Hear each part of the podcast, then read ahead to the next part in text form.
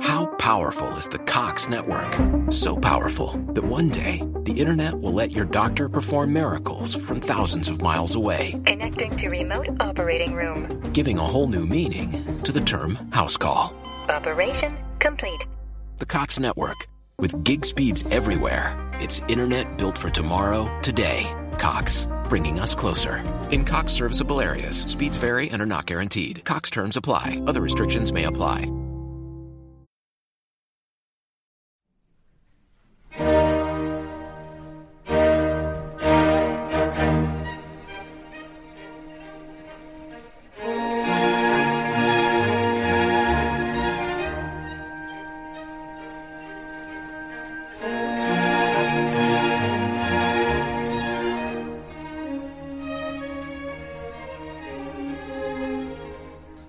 Välkommen frände till en ny vandring på gamla och nya stigar. Det här avsnittet handlar om Johann Wolfgang von Goethe eftersom jag och min kollega Robin Holmgren i nästa program om Gud och Mefistofeles Emeros ska samtala om Goethes dramatiska dikt Faust. Goethe arbetade med det verket i 60 år, ända tills han mer eller mindre låg på dödsbädden. Kort efter att han lagt ner pennan och överlämnat Fausts själ till himmelens makter vandrade han själv vidare. Vart det nu var. 82 år gammal. Eftersom vi ska djupdyka i Faust nästa vecka kan det här avsnittet ses som en förberedelse för det programmet. Här ska således inte Faust ägnas någon närmare utredning utan jag ska berätta lite om Goethes liv och övriga verk. Goethe är ju en av de största diktarna och personligheterna genom tiderna så det kan aldrig vara fel att ägna honom en gnutta tid. Jag heter Jalle Horn och önskar god vandringsfärd.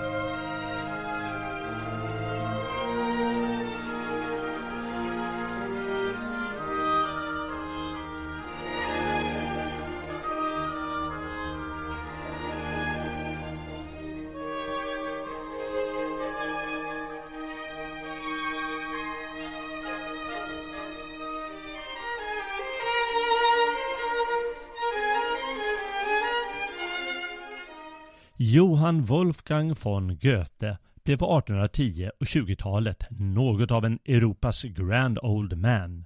Den åldrige vise, som det står på ett ställe i en bok framför mig här. Och på sätt och vis innehade han väl den rollen århundradet ut, fastän han dog den 22 mars 1832. Om ett par veckor, när det här sänds ut till världen, fyller han således år. Ty han verkar ju inte dö. Stort grattis Johan! Stora författare och vetenskapsmän blir ju gärna med tiden upphöjda till visa gurus, trollkarlar eller rent av gudar. Homerus, Vergilius, Shakespeare, Goethe, Einstein har alla rönt det ödet. Den mänskliga fantasin har ju förmågan att sträcka sig bortom människans i förhållande till världsalltet ganska lilla och enkla värld. När det gäller Goethe kan han både tilldelas en sådan roll med rätta, men också med orätta. Han var långt ifrån någon titanisk personlighet såsom handlingens män som Napoleon, som ju var samtida med Goethe. Goethe var en härskas, härskares rådgivare, men det var i en tysk pluttstat med mindre än 10 000 invånare. Han hade tidvis en orolig och fladdrande själ och han var nog så mänsklig med allsköns förälskelse och affärer, både som gift och ogift. Fast han var ändå upphöjd på många sätt. Goethe räknas kanske inte som ett universalgeni, men han var verksam som statsman, som vetenskapsman, som kritiker, som författare förstås inom de flesta genrer, som diplomat, som allmän kulturpersonlighet med mera. Han var mycket mångsidig och gestaltrik, ungefär som hans bild av naturen och världen. Han hade kontakt med flera filosofer och vetenskapsmän.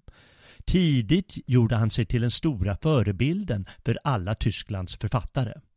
Även de som ogillade honom läste med stora ögon Goethes kritik av dem och gnisslade tänder när han rackade ner på deras böcker och dikter. Åtminstone vid två tillfällen tog han världen och historien med storms genom böckerna Den unge Werthers lidanden och Faust. Med tiden blev han lugnare i själen och manifesterade en upphöjd ro som tillsammans med hans djupa beläsenhet och mångsidighet skapade honom anseendet som den där åldrige vise. Genom att bli så gammal som 82 år och verksam in i det sista blev han således en Europas grand old man som européerna gärna läste för de kloka tankarnas skull. Och den rollen innehade Goethe som sagt även långt efter hans död. Åtminstone seklet ut och kanske fram till 1945 eller 1968. Vår epok är väl för orolig, för pampig, för amerikansk för att fullt ut beundra en gammal stöt som Johann Wolfgang von Goethe. Givetvis har många akademiker visat särskild vördnad för Goethe, men även mer explosiva, utmanande och radikala tänkare såsom Emerson, Nietzsche och Spengler var djupt inspirerade av Goethe. Vad är det då de och alla andra har fastnat för hos den tyske diktarfursten? I korthet, innan vi snart går på djupet, kan man nog säga att de har beundrat Goethe de har beundrat hur Goethe har givit uttryck för alla livets stadier genom sina böcker och dikter. Goethe genomlevde livsstadier med stark intensitet och glöd och förmådde ge utlopp för det i allehanda litterära former och stilar. Ibland med glödande känslosamhet, ibland med klassisk balans och ro. Därmed förstår man även att mångsidigheten är något alla har beundrat.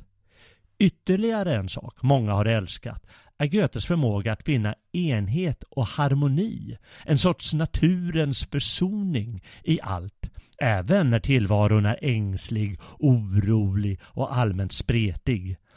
Naturen växlar form i ett evigt kretslopp, men i mångfalden av växlingar och former finns ändå harmoni. Den känslan eller tanken är det som kanske mest genomsyrar Goethes dikt och tankar. Något som märks på ett särdeles skönt sätt i dikten Andarnas sång över vattnen. Där gestaltas mångfalden av former och bilder och där skildras naturens eviga växlingar med hjälp av vattnets diverse flöden. Människosjälen liknar vattnet. Från himlen det kommer, till himlen det stiger och måste åter till jorden ner i evig växling. Flödar från stupets branta bergsvägg en stråle klar, då yr den älskligt i moln som böljar mot klippan len. Och mjukt uppfång, uppfångad svallar den beslöjande, tyst brusande mot djupet neder skjuter klippor sig ut mot fallet, skummar det retligt, språng för språng mot djupet. I grunda bädden drar vattnet fram genom dalen och i den blanka sjön läskar sig alla stjärnors anleten.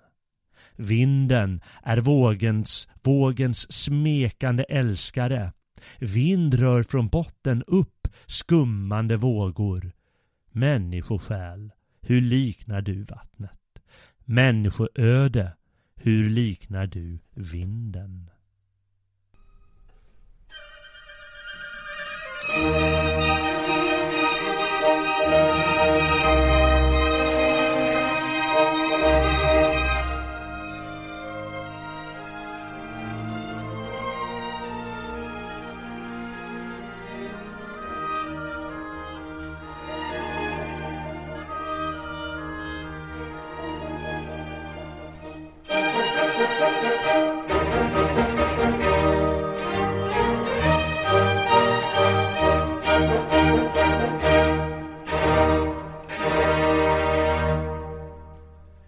Johan Wolfgang föddes i Frankfurt am Main 1749 i en borgerlig familj.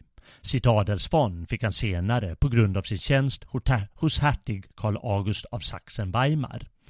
Han hade tidigt konstnärligt intresse för teckning, litteratur och teater. Särskilt dockteater. Faktum är att historien om Dr. Faustus, legender och berättelser om en vetenskapsman på 1500-talet ofta gavs som just dockteater. Jag har själv sett en sån uppsättning på Stockholms dockteater. Goethes livsverk Faust fanns sålunda redan närvarande hos honom som barn. Pappan var jurist och det skulle förstås sonen också bli. Konstnärligt lagda personer förr i tiden har ofta klagat över att de tvingats in på en bana som just jurist eller som präst. Andra alternativ gavs inte. Goethe fullföljde sin juridikutbildning i Leipzig och Strasbourg efter en hel del möda.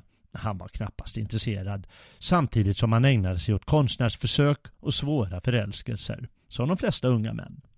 Juristbanan gick åt peppan efter bara några månader i början av 1700-talet. Tack och lov får man säga. Tänk om karln hade fastnat i rätten istället för att skapa Götz, Werther, Faust och alla fantastiska dikter. Redan då hade Goethe börjat göra sig lite av ett namn genom sina dikter. Hans tidiga dikter går rätt mycket i tidens anda, rokoko och fransk klassicism. Rokoko-stilen är ganska överdådig, fluffig och drömsk. Fransklassicismen å sin sida krävde en fast och klar ordning i stil och form, utan en massa utsvävningar och experiment. Nå, det kan vara, eh, det går ju inte att förklara utan tusen exempel. Goethe hade i alla fall tagit visst intryck från nya idéer. Man brukar säga att en dikt som Välkomst och Avsked pekar fram mot en ny känsla och nytt stilideal. I rokokon är naturen som en kuliss och personerna typer. Allt är som ett skådespel istället för intensivt och äkta. Det kan vara underbart vackert, men det kan för oss tyckas stelt eller, eller kanske konstigt, konstgjort. De nya idealen som kom mot slutet av 1700-talet krävde mer äkthet, känslosamhet, direkthet, naturlighet och liknande. Och visst finns det väl en särskild laddning i dikten Välkomst och avsked som Goethe skrev i samband med en förälskelse och en ritt han företog på påskaftonen 1771. Till häst, det dunkade mitt hjärta redan i takt med hovarna. På skyn drog det en strimma svärta och afton över åsarna. En dimhöljd ek var mig i spåren, bålstor och hisnande dras ut och mörkret kikade ur snåren med hundra svarta ögon ut. Månen i slöja på molntrappan stod och såg sorgset ner till mig. Vinden i den prasslande kappan till örat mjukt svingade sig. Vidunder skymtade där inne men friskt och frejdigt var mitt mod, en sådan glöd var i mitt sinne, en sådan flamma i mitt blod. Dig såg jag och din glädje blida uppkvällde i en blick för mig. Mitt hjärta var samt vid din sida och varje andetag för dig. Där smög en rosensky av våren över det kära ansiktet och ett smekord för mig som får en att lyfta ovan jorden lätt. Men ack, mitt bröst vid dagens ljusning till avsked dunkar mattare. I dina kyssar vad för tjusning och i ditt öga vad för ve. Du stod i marken till att blicka, jag gick följd av ditt öga vått och ändå älskas vad för lycka och älska vad för gudalott.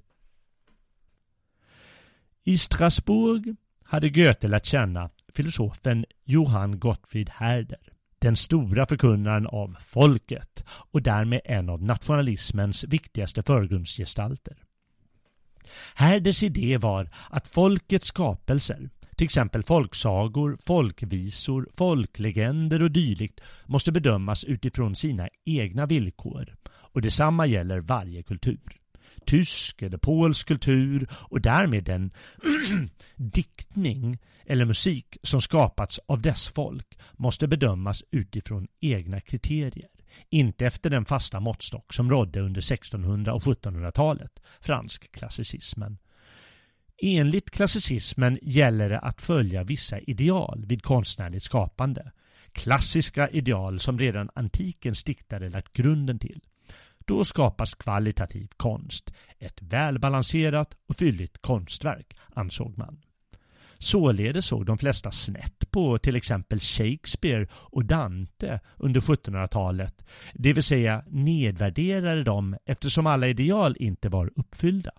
Shakespeare förstod till exempel inte att följa rummets, tidens och handlingens enhet. Det vill säga att ett drama ska utspela sig under kort tidsrymd, kanske ett dygn, på en bestämd plats och med ett fåtal karaktärer och inte en mängd bihandlingar.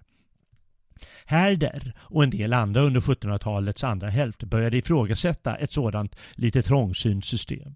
Herder gjorde det utifrån idén om olika folk och kulturer. Under 1600 och 1700-talet var det Frankrike som var den stora kulturstaten. Den förfinade franska konsten, dikt, teater, måleri, dans med mera var idealet. Därmed begreppet fransk klassicism. Tysk eller rysk eller svensk konst sågs som rå och barbarisk, såvida de inte försökte följa de klassiska reglerna. Men Herder menar att varje folk tvärtom måste bedömas på egen grund. Det betyder förstås inte att varje folkvisa eller barnsång kan likställas med en mässa av Mozart. Men man kan förstå att uppvärdera folkets skapelser när man tidigare bara har struntat i det. Och man kan inse att ett drama som följer några regler för sakens skull kan bli stelt och andefattigt. Apropå Mozart så har han, liksom många andra komponister, gestaltat folkvisor på ett nog så konstfullt sätt vilket visar att de enklaste folksånger kan bära inom sig djup konstnärlighet.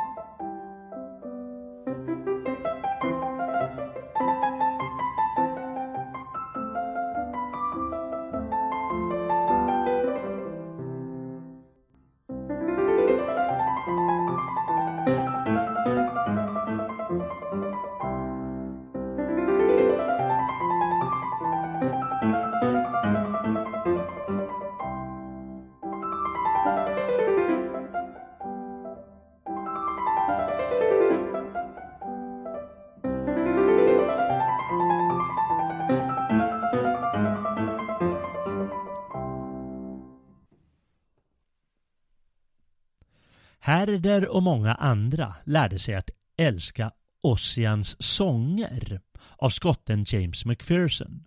Ironiskt nog. Macpherson påstod sig ha hittat dessa sånger eller dikter, alltså, i något gammalt bibliotek och bara moderniserat dem lite. Ossians sånger var de gamla kelternas urgamla epos menade han. Istället hade han utgått från några gamla folkdikter och sagor men i grund och botten skapat allting själv. Dock givetvis med en ordentlig touch av gammal keltisk diktning. Men det fanns flera andra fall av gammal folkdiktning som började beundras och imiteras då. Och Herder, han började samla folkdikter från alla möjliga länder och kultur, kulturer i en bok som han gav namnet Stimmende Völker in Liedern, Folkets röst i sånger folkets röster i sånger.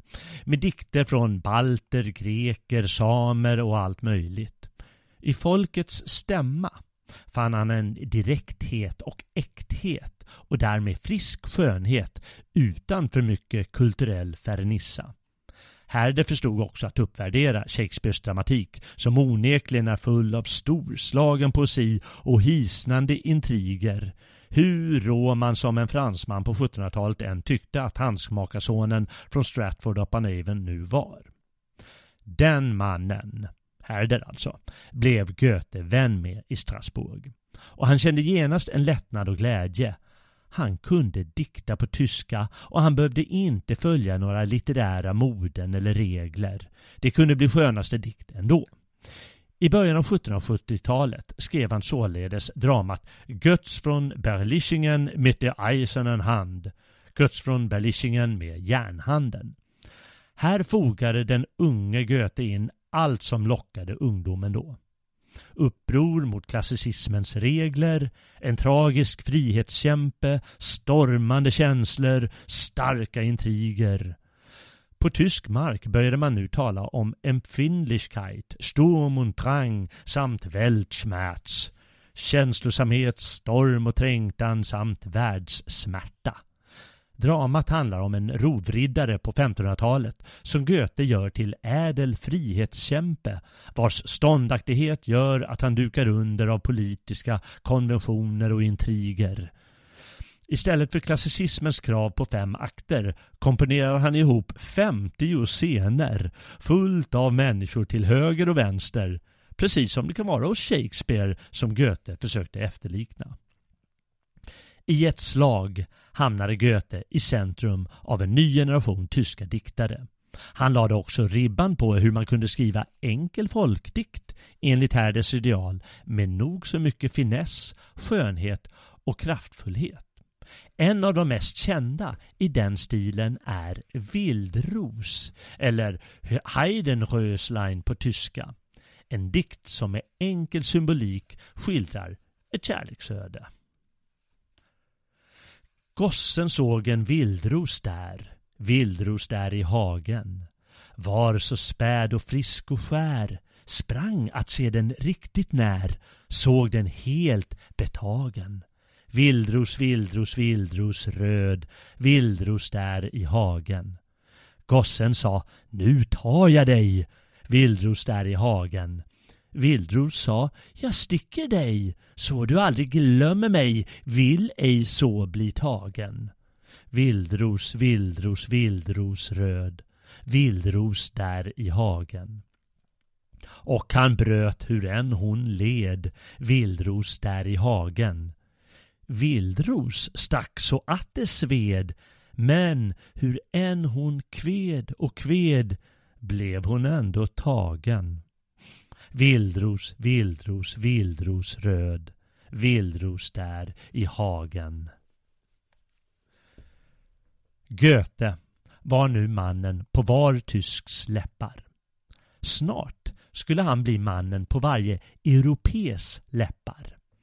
Fängslad av egna kärlekshistorier, sina besvärliga känslor, ett dåtida tragiskt självmord och hela den känslosamma Sturm und Drang-attityden som genomsyrade de unga tyska diktarna skrev han 1774 den korta brevromanen Den unge Werthers lidanden. Boken översattes snabbt till alla möjliga språk och lästes av otaliga europeer. Få litterära verk har rönt ett liknande öde och här räknar jag inte in triviallitteratur som en Dan Brown eller så. Goethe hade för övrigt en svåger som författade rövarhistorier och sålde bra mycket mer än honom själv. Don Quixote räknas kanske dit. Goethes samtida Lord Byrons, eh, Child Harold-dikter kanske, Ibsens Ett dockhem troligen. Sådana namn slog direkt igenom på samma sätt som Goethe gjorde med den unge Werther. Alla ville ta del av Werthers lidande. Werther är en ung man som blir förälskad i en bondflicka vid namn Lotte. Hon är redan förlovad med en träig kar vid namn Albert visar sig. Men trots att det är omöjligt att vinna Lotte tvingar sig Werther kvar och blir god vän med de två. Efter tillfälligt uppbrott återvänder han och snart glider han in i ett depressivt tillstånd som slutar med att han lånar Alberts pistol och skjuter sig. Det kan låta lite banalt, men Goethe lägger in så mycket glöd och känsla hos Werther att det blir verkligt gripande och tankeväckande. Boken är skriven i brevform. Werther skriver om sina upplevelser till en vän. Den sortens romaner var ytterligt populära då. Men Goethe lyckas spara på orden jämfört med många andra vidlyftiga författare. Romanen är blott 150 sidor, varmed handlingen blir tät och stark. Givetvis står känslorna i centrum, men man får också ta del av Werthers naturbetraktelser och annat. Hans panteistiska syn på naturen, det vill säga att Gud finns i allt, var inne i slutet av 1700-talet. Werther berättar hur han betraktar naturen i den lilla byn. Först ser han den större bilden, men allt eftersom skåd, han skådar ser han mindre och mindre varelser och när han kommer ner till myrnivå uppenbarar sig till slut alltet för hans inre. Allt i naturen hör ihop. En myra är lika nära Gud som en konung. I centrum står ändå Werthers känslor. De underbara och senare de förtvivlade känslorna. Så här skriver Werther till sin vän Wilhelm tidigt i boken. Ack, det löper som en eld genom mina ådror och min hand av en händelse snuddar vid hennes. Om våra fötter vidrör varandra under bordet. Jag ryggar tillbaka som om jag svett mig på eld och en hemlig kraft drar mig åter mot henne och jag blir så yr av det. Och ack, hennes oskuldsfulla sinne, hennes oberörda själ känner inte hur mycket dessa små förtroligheter pinar mig. Och när hon någon gång i samtalets iver lägger sin hand på min, flyttar sig närmare mig och hennes muns himmelska andedräkt är inom räckhåll för mina läppar, då tror jag mig sjunka samman som träffar av en ljungheld. Och Wilhelm, om jag någonsin understod mig att mot denna himmel, detta förtroende, du förstår mig. Nej, så fördärvat är mitt hjärta ej, men svagt, svagt tillräckligt, och är ej detta fördärv. Hon är mig helig. Varje begär tystnar i hennes närvaro. Jag vet aldrig vad som går åt mig när jag är hos henne. Det är som om själen vändes i mig, i varje nervfiber. Hon har en melodi som hon spelar på klaveret med en ängels kraft. Så enkel, så själfull. Det är hennes älsklingsstycke och mig befriar det från all vånda, all förvirring, alla griller så snart hon anslår den första tonen därav. Ej ett ord om musikens urgamla trollmakt förefaller mig överdrivet. Hur den enkla sången griper mig. Och hur hon vet att välja tidpunkt, ofta när jag helst ville skjuta mig en kula för pannan. Töcknen och mörkret i min själ skingras och jag andas åter friande. Och så ett par dagar senare. Jag ska återse henne! utropar jag på morgonen när jag vaknar och i sällhet betraktar den strålande solen. Jag ska återse henne. Och då har jag för hela denna dag inga andra önskningar mer. Allt, allt sammanstrålar i denna visshet. Senare i boken tar alltså förtvivlat över. Förtvivlan över. Werthers ton är som helt förbytt. Jag skulle ofta vilja slita upp mitt bröst, krossa mitt panna mot en vägg för att man så lite kan betyda för varann. Ack, kärlek, glädje, hjärtevärme och sällhet kan jag ej skänka någon, så framt jag ej äger dem själv, och med ett helt hjärta fullt av salighet kan jag ej lyckliggöra en annan om denne står kall och likgiltig framför mig. Och ett par dagar senare. Hon känner vad jag lider. Idag gick mig hennes blick djupt till hjärtat. Jag fann henne ensam. Jag sade ingenting och hon såg på mig. Och jag såg ej mera den älskliga skönheten hos henne, ej den gnistrande anden. Allt detta var som borta ur mina ögon. En långt härligare blick fängslade mig, en blick full av det innerligaste deltagande, den ömmaste medkänsla. Varför fick jag ej kasta mig för hennes fötter? Varför fick jag ej besvara denna blick med tusen kyssar vid hennes bröst? Hon tog sin tillflykt till klaveret och andades med ljuv, låg röst harmoniska toner till sitt spel. Aldrig har jag sett hennes läppar så älskliga.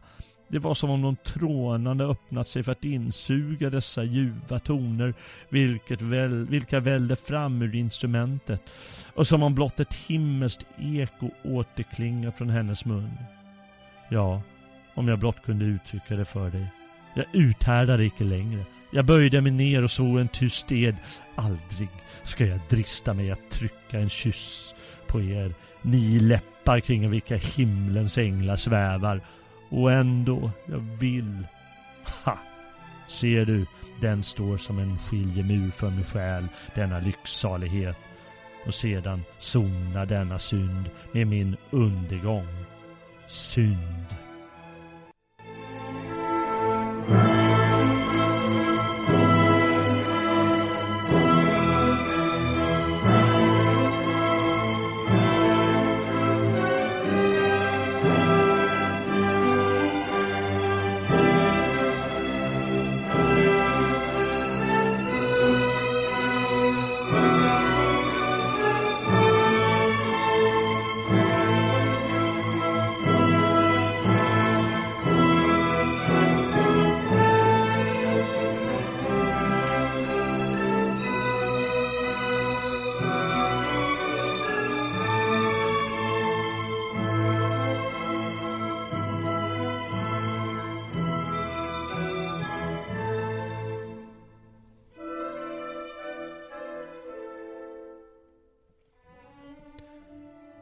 Det sägs ibland att Wertherboken skapade en självmordsvåg hos unga olyckliga män.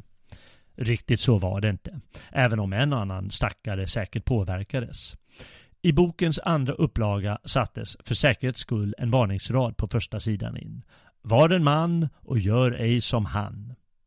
Vare hur det vill med den saken. Trots den stackars Werthers öde, eller snarare Goethes bekant, som faktiskt hade tagit livet av sig på grund av omöjlig kärlek. Trots detta, vilka underbara tider det var för. Goethe hade skrivit en roman om kärlek som blivit erkänd som stor litteratur. Då väljer en ung hertig, som härskar i ett litet tyskt rike, Sachsen-Weimar, att värva Goethe till sitt hov. Han ska bli minister inget snack om saken. Goethe kunde ingenting om politik eller styre eller liknande överhuvudtaget. Han var nyexaminerad jurist som inte lyckats särskilt bra i sitt yrke. Men en roman hade han skrivit och tänkte visst hertigen, det verkar ju vara en skarp kille. Nu fanns det många sådana småhov i Tyskland och tydligen skick, eh, skickades eh, spanare ut runt om i landet bland unga intellektuella för att hitta lämpliga kandidater som hjälp vid hoven och deras stater. Goethe var faktiskt under uppsikt av flera små fursten, furstendömens spanare. Men från vår horisont ser det ju underligt, underligt men nog så charmigt ut. Sålunda hamnade Goethe snart i staden Weimar ungefär mitt i dagens Tyskland. Fast det höll på att rinna ut i sanden för ingenting. Goethe skulle bli hämtad i Frankfurt på hösten 1775 med diligens. Men ingen vagn dyker upp. En månad går utan underrättelser. Fadern som är borgarbracka och tveksam till hela saken skrattar eh, åt sonens tarvliga öde. Furstar är opolitliga, säger han och ger sonen en Italienresa som kompensation. Men fadäsen beror bara på något missöde i Weimar. Karl August, fursten, är tvärtom tvärt emot mycket orolig över varför Goethe inte har dykt upp. Han verkade ju vara så lovande. Och så visar det sig att ingen vagn har skickats till Weimar. Och när det väl lyckas, ja, då sitter Goethe i en annan diligens på väg söderut mot Italien. En kurir skickas då iväg för att hinna ikapp och ge Goethe bud om saken med allsköns ursäkter. Undrar om han tvekade i det ögonblicket. Innan han valde det första ekipaget som väl tog honom till Weimar. Här fick han verkligen prova på alla möjliga uppgifter inom vitt skilda områden såsom konst och vetenskap förstås, sådant som han ändå eh, borde förstå sig på, men också härsmakten, infrastruktur, statsfinanser, bergsbruk, lantbruk med mera. Han tvingades givetvis inte sätta sig in i allting på en gång. Efter att Goethe flyttat till Weimar 1775 levde han där, bortsett från en Italienresa ett par år, fram till sin död 1832. Så det fanns tid att lära sig. En sak att lära sig från första början var helt nytt umgänge. Goethe var av borgarstånd. Nu skulle han dagligen umgås med adelsmän och adelskvinnor. Det krävde säkert sin särskilda smidighet från Goethes sida att klara det med äran i behåll. En gång, eh, i och för sig lite senare i livet, träffade han Ludwig van Beethoven. Även han har borgerlig börd. Eh, när de gick där på en parkgång och upptäcka en grupp adliga personer framför sig på stigen. Då tog den burduse Ludvig ett fast tag om Goethes arm och sa något i stil med att inte fan ska vi buga och bocka för ett gäng idioter bara för deras börds skull och plöjde med stackars Goethe fasthakad vid sin sida rakt fram varmed adelsgruppen vackert tvingades gå åt sidan. Goethe som var klart beskedligare svettades väl något där och då. Men tydligen visste han hur adelsmännen skulle tas eftersom han klarade sig genom liv och arbete tills han blev 82. På många sätt var det säkert en befrielse. Frankfurt var borgerligt och puritanskt allt medan hovet i Weimar var öppet på ett helt annat sätt, både rent mänskligt och avseende intressen. Här diskuterade man allt inom vetenskap och konst och vid, och vid hovet i Weimar fanns en av Tysklands största författare då. Så det fanns mycket och många för Goethe att förkovra sig med. I Weimar mognade visst Goethe betydligt. Kännarna visar hur han lade band på de stormande Storm och rangkänslorna både i liv och dikt. Det, eh, de brukar säga att han går mot en klassisk period där balans och mer rofylldhet härskar. Goethes mest bekanta dikt skvallrar lite om det. Det är egentligen ett trivialt litet eh, poem som Goethe ristade in i väggen i en jägarstuga när han och vänner var uppe och vandrade i bergen 1780. Men det lär vara den mest översatta dikten till svenska med runt 2000 försök. Här är ett av dem.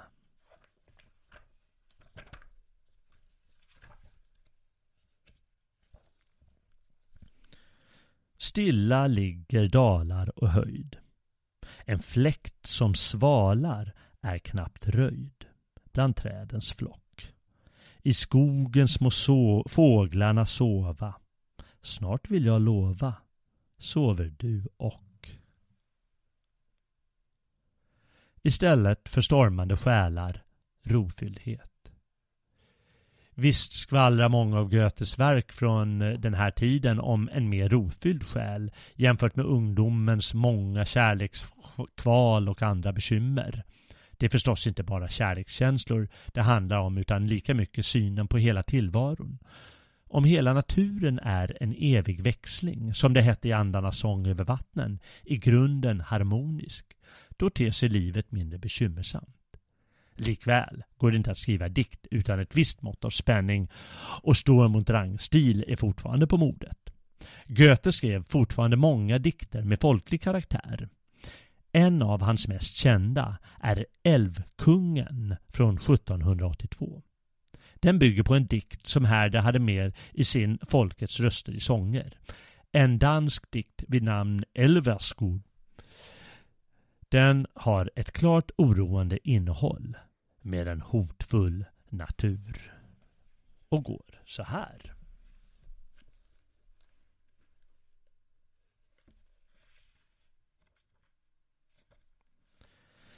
Vem rider så sent i stormens dån? Det är en far med sin späde son. Och gossen har det så gott på hans arm. Hans grepp är fast, hans famn är varm. Min son, varför vänder du bort din syn? Älvkungen far, där vid skogens bryn. Älvkungen, med krona och släp du väl ser. Ett töcken min son, och intet mer. Du värna barn, kom, följ mig åt. Av mig får du lära månglek och låt.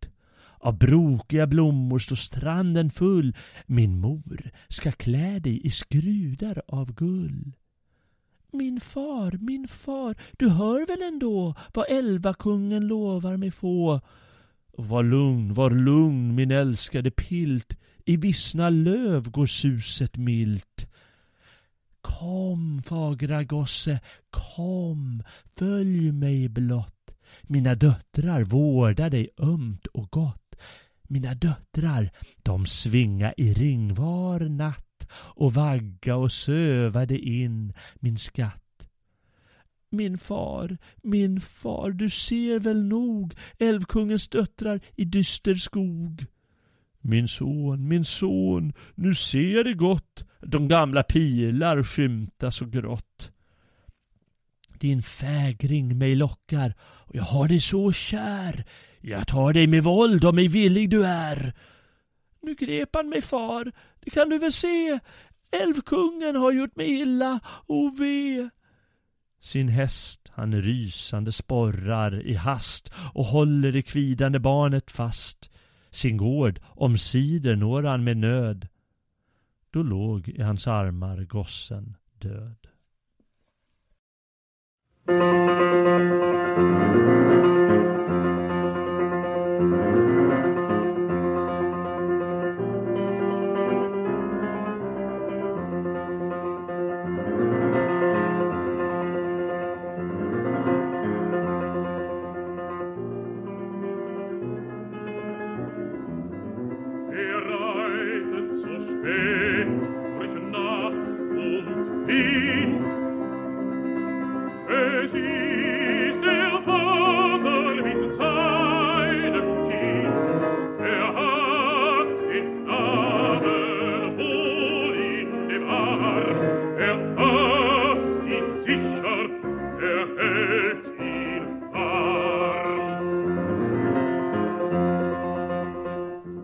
Goethes verk har to tonsatts otaliga gånger. Allt ifrån sånger till piano, så kallad romantische Lieder, till operor.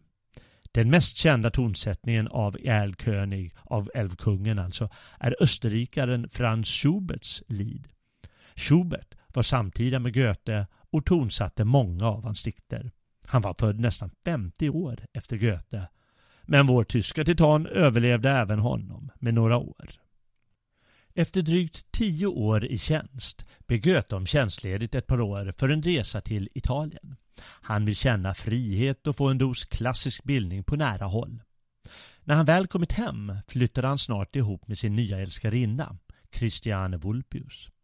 Hon var av lägre börd, en flicka av folket, blott hushållerska. Men Goethe hade mognat så pass att han inte brydde sig särskilt mycket om sånt. Sällhet och inre harmoni stod över sådana pestitesser för honom. Även om det inte var helt lätt. Man ska inte glömma att den tiden var mycket noga med att förbindelserna var de rätta. Det gick till exempel inte att ordna med ett giftermål juridiskt hur som helst. Christiane flyttade så småningom in och de fick flera barn tillsammans. Men gifta var de alltså inte. Redan 1792 var Goethe tillsammans med sin furste i krigskampanj mot Frankrike eh, i förbund med flera andra europeiska stater under revolutionskrigen. Då vann som bekant fransmannen mannen och några år senare gjorde sig Napoleon Bonaparte sig till landets härskare. Han härjade som vi vet i större delen av Europa och tyskarna fick smaka på sin del av kakan. År 1806 invaderade han de tyska staterna, däribland Sachsen-Weimar. I Weimar rådde full kalabalik när franska soldater trängde in. Många familjer lämnade staden av rädsla, men det var det sämsta alternativet eftersom deras hem blev länsade.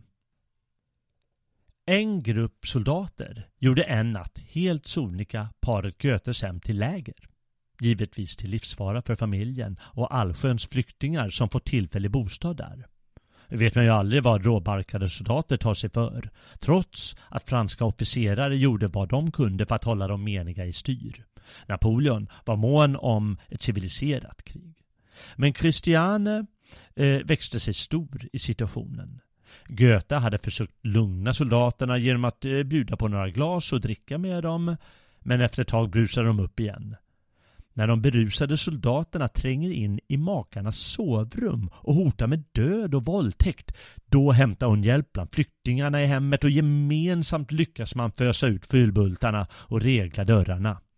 Dagen efter fick soldaterna, äh, fick, äh, fick de, paret Goethe alltså, slutligt hjälp av franska officerare som läxade upp marodörerna. Några dagar eller veckor senare tar Goethe beslutet att gifta sig med sin Christiane. Nå, det är faktiskt den franska fältmarskalken som uppmanar Goethe att äntligen slå sag i saken.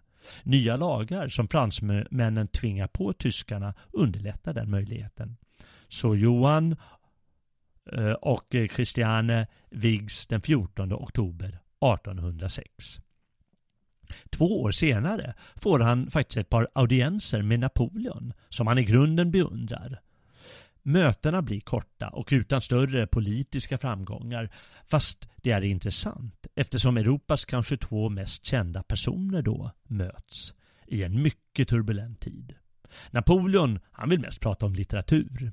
Ibland blandar kejsaren ihop honom och Schiller till Goethes förtvivlan och Napoleon, han passar på att kritisera ett par avsnitt i Wertherboken. Napoleon, han vill minsann visa fram sina litterära kunskaper varpå Goethe ger ett lämpligt svar utan att förarga världens mäktigaste man för mycket. Ja, hur gör man egentligen i ett sådant läge? Mångsidig som man var sysslade Goethe också en hel del med naturvetenskap. Mestadels biologi, mineralogi och färglära inom fysiken, alltså en del av optiken. Han ville nyansera Newtons optik som beskriver färgernas uppkomst och erfarenhet av dem som, ett rent, som en rent neutralt fysisk process. Goethe å sin sida ville visa, ville åtminstone bland annat visa hur upplevelsen av färgerna beror på hur vi konfronteras med dem beroende på en mängd tillfälligheter. Processen har ett betydande subjektivt inslag, ville Goethe visa. Mycket av hans färglära har blivit emotsagd men hans psykologiska analys av färgupplevelser är fortfarande viktig i forskning av färgernas beteende för oss. Inte minst konstnärer har alltid prisat Goethes färglära. Och de borde väl veta mest av alla hur färger fungerar, tycker man. Givetvis färgade Goethes naturvetenskapliga intresse av sig på hans diktning. Romanen Valfrändskap från 1809 handlar om två par och deras attraktioner till varandra, vare sig de förstår dessa eller inte. Goethe lånade härvid intressant nog begreppet valfrändskap av en svensk kemist vid namn Torbern Bergman som använde begreppet för att beteckna kemisk affinitet som bara uppstår under vissa villkor. Svensk naturvetenskap stod på sin höjdpunkt då genom Linné, Celsius, Polhem, Berzelius och andra. Och det är verkligen glädjande att svenskar har bidragit till Goethes fantasi. Tiden kring år 1800 präglades annars mest av Goethes vänskap med Tysklands diktarprins, nämligen författaren, filosofen och historikern Friedrich Schiller.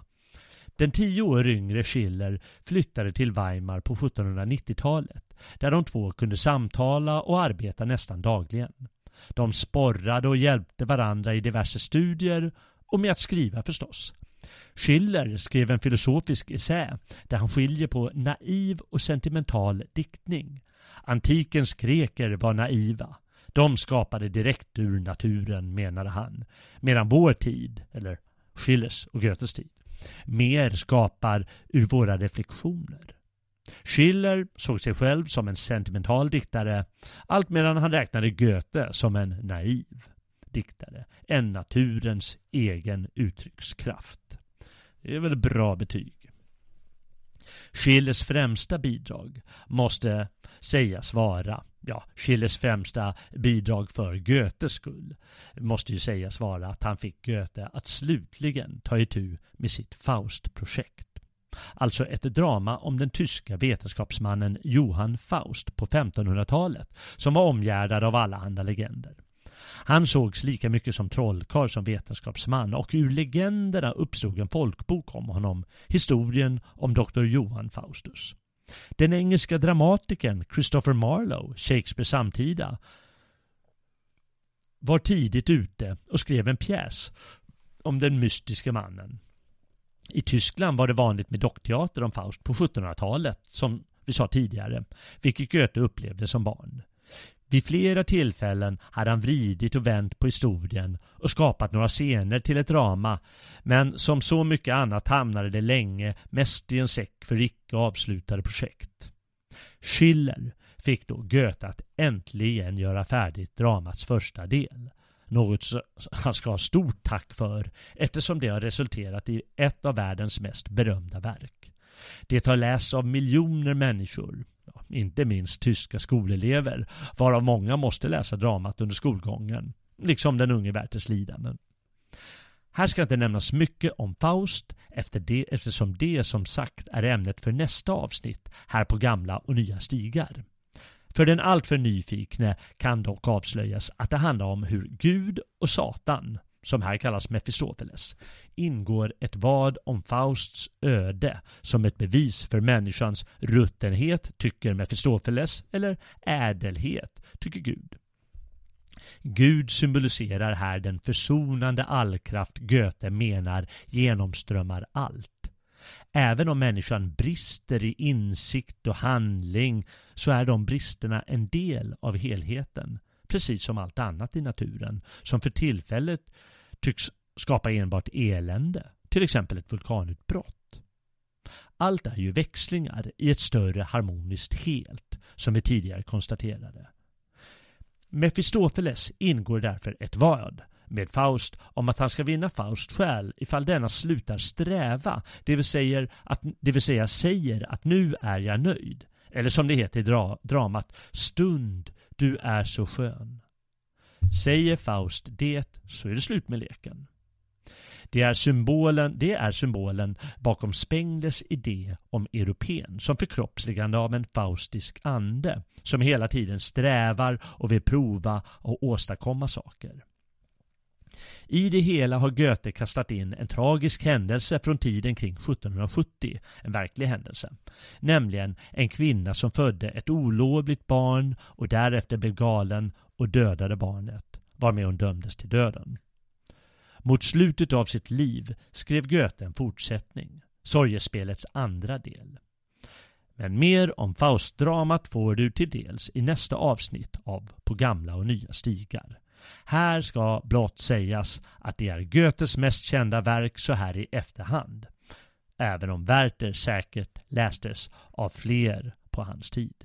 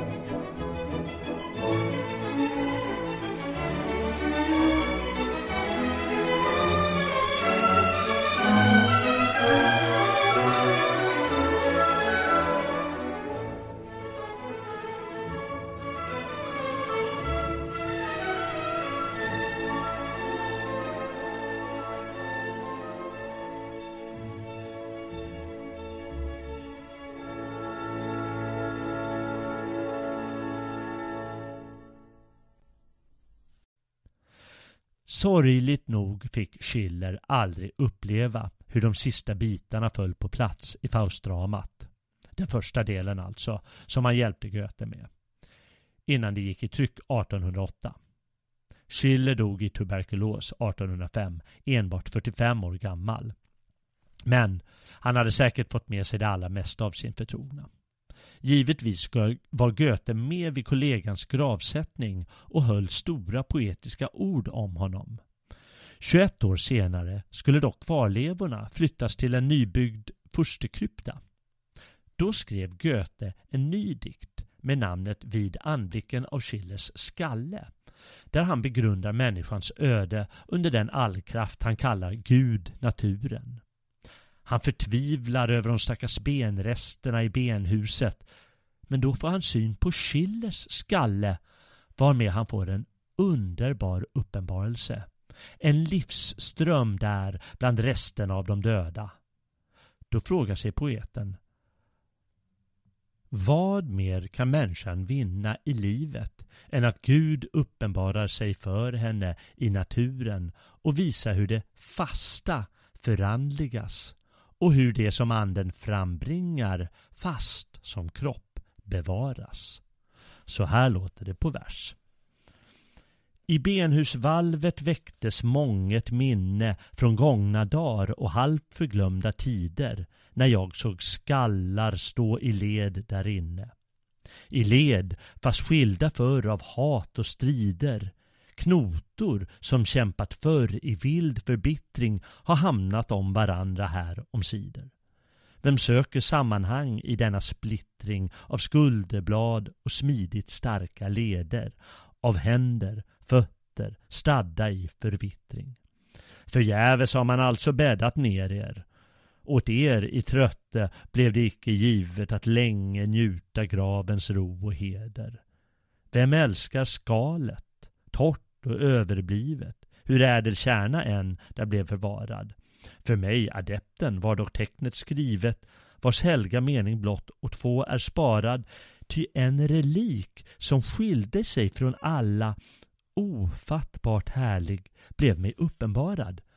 Min själ blev ljus och varm i denna kalla och unkna luft som om ur själva döden jag plötsligt hade känt en livsström svalla. Vad ädel form! Hur, hur sällsam lycka bjöd den! Här sköndes ännu spår av Gud, av anden. Bort till det hav jag fördes, ur vars flöden allt högre former stiga upp mot stranden. Klenod som brusar av det stora bruset. Är jag då värd att väga dig i handen, du sköna skatt, som fromt jag lyft ur gruset, och att med klarnad blick och nio finna min väg dit ut till solen, luften, ljuset. Se där det högsta människan kan vinna, att se hur Gud naturen uppenbaras. Det fasta bjuder hon som ande brinna och låter andens alster fast bevaras. Vid sidan av Faust del 2, naturvetenskapliga studier och kulturpolitiskt arbete i Weimar arbetade Goethe med en lång rad verk de sista 20 åren av sitt liv. Som så ofta annars gör han sig bäst i lyrisk form. Ända fram till sin död skrev han många vackra och tänkvärda poem. Bland annat inspirerades Goethe av kinesisk och persisk poesi. Några dikter har den typiska enkelhet men ändå djupt talande tanke som är så typisk för Goethe. Till exempel följande lilla dikt. Jag avskyr allt det tomma, pladdret, flugan för en dag. Att snärjas och intrasslas still i spindelväv, det ängslas jag. Men fatta mod och lita till det oförgängliga, den lag varefter ros och lilja blomma. Andra dikter lägger på olika sätt ut Goethes livsförklaring. Hans panteistiska syn på livet med dess rikedom av växlingar, förvandlingar och mångfald av former och öden. I boken Västöstlig divan lägger han ut tankar om persisk poesi och inspireras kraftigt av persernas främsta poet Hafiz. Divan är det persiska ordet för diktsamling. En av många, många vackra dikter i samlingen heter Salig längtan. Där binds idé om förvandling och uppgående i en större helhet samman med kärleken och erotiken. Dö och bliv. Fjärilen som förbränns i dikten av ljus är ett vanligt motiv i persisk sufidiktning. Så här lyder Goethes dikt. Säg det endast till de visa, att det ej blir dårars gamman. Det som lever vill jag prisa, då det trår till död i flamman. Sänkt i kärleksnätters styrning som allt ursprungs ursprung hyser anar du en sällsam gryning då den stilla lågan lyser. Mörkret kan ej hålla kvar dig och den heta nattens mening är blott nytt begär som drar dig mot en högre ny förening. Fången, tvingad och berusad flyger du mot ljuset vänd, fjäril, tills du eldomsusad äntligt är förtärd och bränd. Och till dess du detta nått, detta dö och bliv, vankar du som främling blott i ett skymningsliv. Ännu tydligare är den panteistiska tanken i några sena dikter. Vårt inre och ett universum är, heter det till exempel i dikten Proemonion. I ett och allt bejublar Goethe vår delaktighet i världssjälen som får oss att evigt sträva och verka. Att frihet ifrån gränser vinna vill själen gärna helt försvinna. All mättnad mister då sin must. Ej åtrå mer, ej vilt begära, ej buds och plikters bojor bära. Att ge sig hän är högsta lust. O världssjäl, kom, oss fyll och liva. Världsande, kamp med dig ska bliva vår styrkas eldprov, stort och järvt. Medkänsligt höga andar blida, oss leda lugna vid sin sida tills till den vars skaparmakt vi ärvt. Ty livet intet stelna låter, men skapar om allt skapat åter, med dådfull lust av evig vår. Vad än ej är vill bli till värdar, till rena solar, ljusets härdar, i intet fall det vila får. Det skall sig röra, skapa, handla, sig forma först och sen förvandla. Blott skenbart står det stundom still. Ett evigt verksamt är i alla, till intet allt må sönderfalla om det i varat stanna vill. Därmed är vi framme vid den idé som genomsträvar dramat Faust. Människans oförtröttliga strävande. Men det är ämnet för nästa veckas avsnitt här på Gamla och Nya Stigar. Då är du hjärtligt välkommen att återkomma till stigarna tillsammans med mig och Robin Holmgren. Om du gillar vad du har hört får du gärna stödja Svegot med en stödprenumeration. Då hjälper du oss att bli ännu bättre. Sprid också gärna vår, eh, våra program så att vi kan nå ut till en ännu större publik. Du kan läsa mer om stödprenumeration på vår hemsida. Gå in på svegot.se och klicka stödprenumeration. Jag heter Jalle Horn och tackar för att du har lyssnat. Nu tonar vi ut till Eh, en av Goethes samtida, en annan tysk titan, nämligen Beethoven och hans tonsättning av Goethe-dramat Egmont. Väl mött nästa gång, Frände.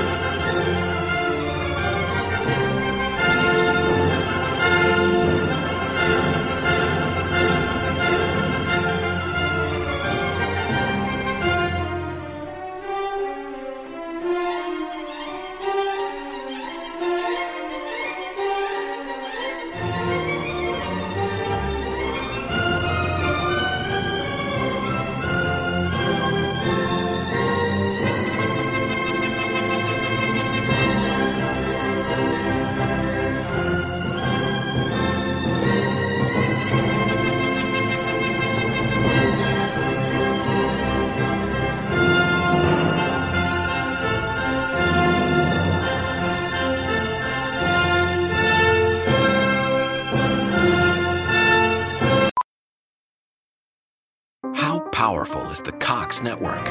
So powerful that one day the internet will let your doctor perform miracles from thousands of miles away, Connecting to remote operating room. giving a whole new meaning to the term house call.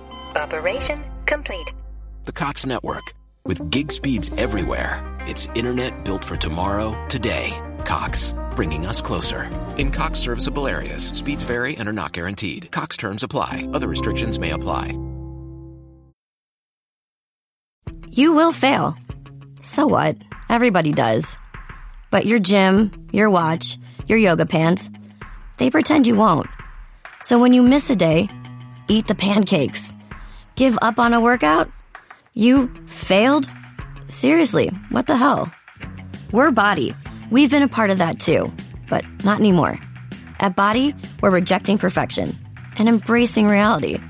Not in a Pizza Monday kind of way, in a loving your whole life kind of way. In a this workout is fun and it's okay if I take a week off kind of way. In an I'm eating healthy and it's okay if I indulge kind of way. In a I like myself no matter what kind of way. Yeah, you will fail. We all will. But we're not going to let that be the end. You see that? We're already making progress. So let's keep going. We are Body. Start your free trial at body.com. That's B O D I dot com.